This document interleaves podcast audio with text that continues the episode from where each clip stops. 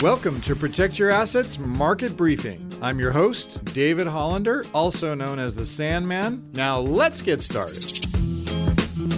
Let's face it, our kids get just about zero education when it comes to money and investing in school. Now, I'm bringing this up right now because I know most of our kids have started to go back to school and uh, curriculums are there and they're doing what they're doing. But they talk about money, they just don't. They never really do. So, only a few schools that my kids went through ever brought up the subject. And I know you're busy and you're you're happy. Uh, probably your kids are back in school. I get it. But how and when you talk to your kids about money, well, it's important. And now is as good a time as ever to start the conversation, particularly because we have a long weekend this weekend. So let's say you're making dinner, you're driving them to practice, or you're sitting at the table together. Ask them if they understand why you go to work. Explain that you go to work to earn money so you can pay for the food they're eating or the car you're driving around in, and then ask them what kind of work would they like to do? Ask them how they will get paid for their work. We'll talk about jobs a little later, but getting them to understand that work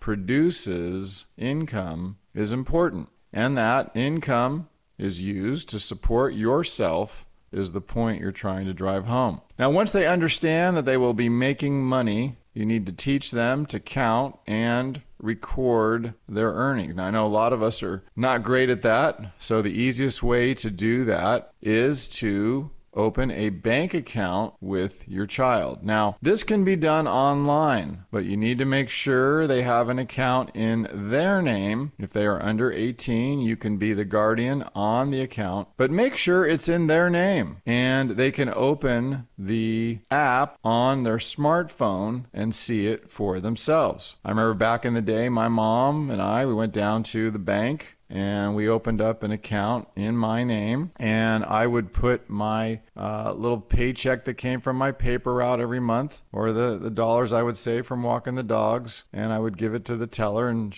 and she or he would write that number on my little passbook. Remember those little passbooks? And I always wondered, you know, what's what's preventing you from adding a little more in there or them taking a little off or what if you lost it? I was wonder I was worried about that. But that's not the way it's done today because I think the for one don't want to spend the money on the person sitting there in the bank to talk to you. Uh, two, they don't want to produce those passbooks anymore because obviously it costs them some money. But the principle is the same. You must open an account with your child make them uh, participate in the process and then either put their weekly allowance or make them put their paycheck in there each and every time that they get that rather than going to one of those check cashing places. Now, this will get them comfortable with the idea of saving and then using a debit card to make purchases that they can afford. And you notice how I said that they can afford because that's all they have in their account. And that's what's great about a debit card. Debit cards will never allow them to spend more than what's actually in the account. And that really helps develop those habits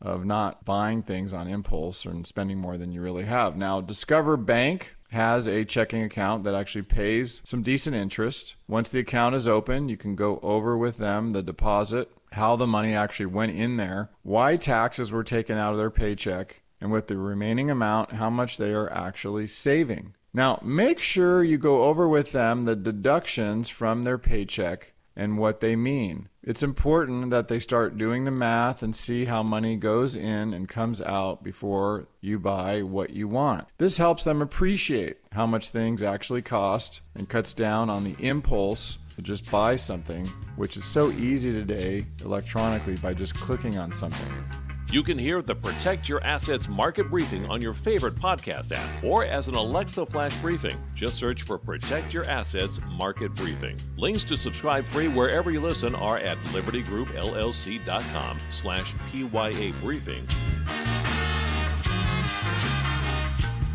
The following program is paid for by Liberty Group, and the views and opinions of the host do not represent those of the station or its ownership. Investment advisory services are offered through Liberty Wealth Management, an SEC registered investment advisor. Legal information provided on the air is not intended to be a substitute for callers hiring their own lawyers to advise them about personal legal matters. The information provided is general financial comment and cannot be relied upon for your specific financial situation. Investing involves risks, including the risk of loss of your investment. Please consult with a financial professional before investing. California Life Agent number 0B48569. You're listening to the Protect Your Assets Radio Network.